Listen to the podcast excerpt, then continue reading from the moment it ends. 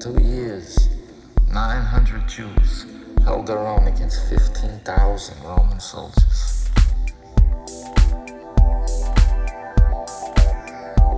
They chose death before enslavement. The Romans, where were they now?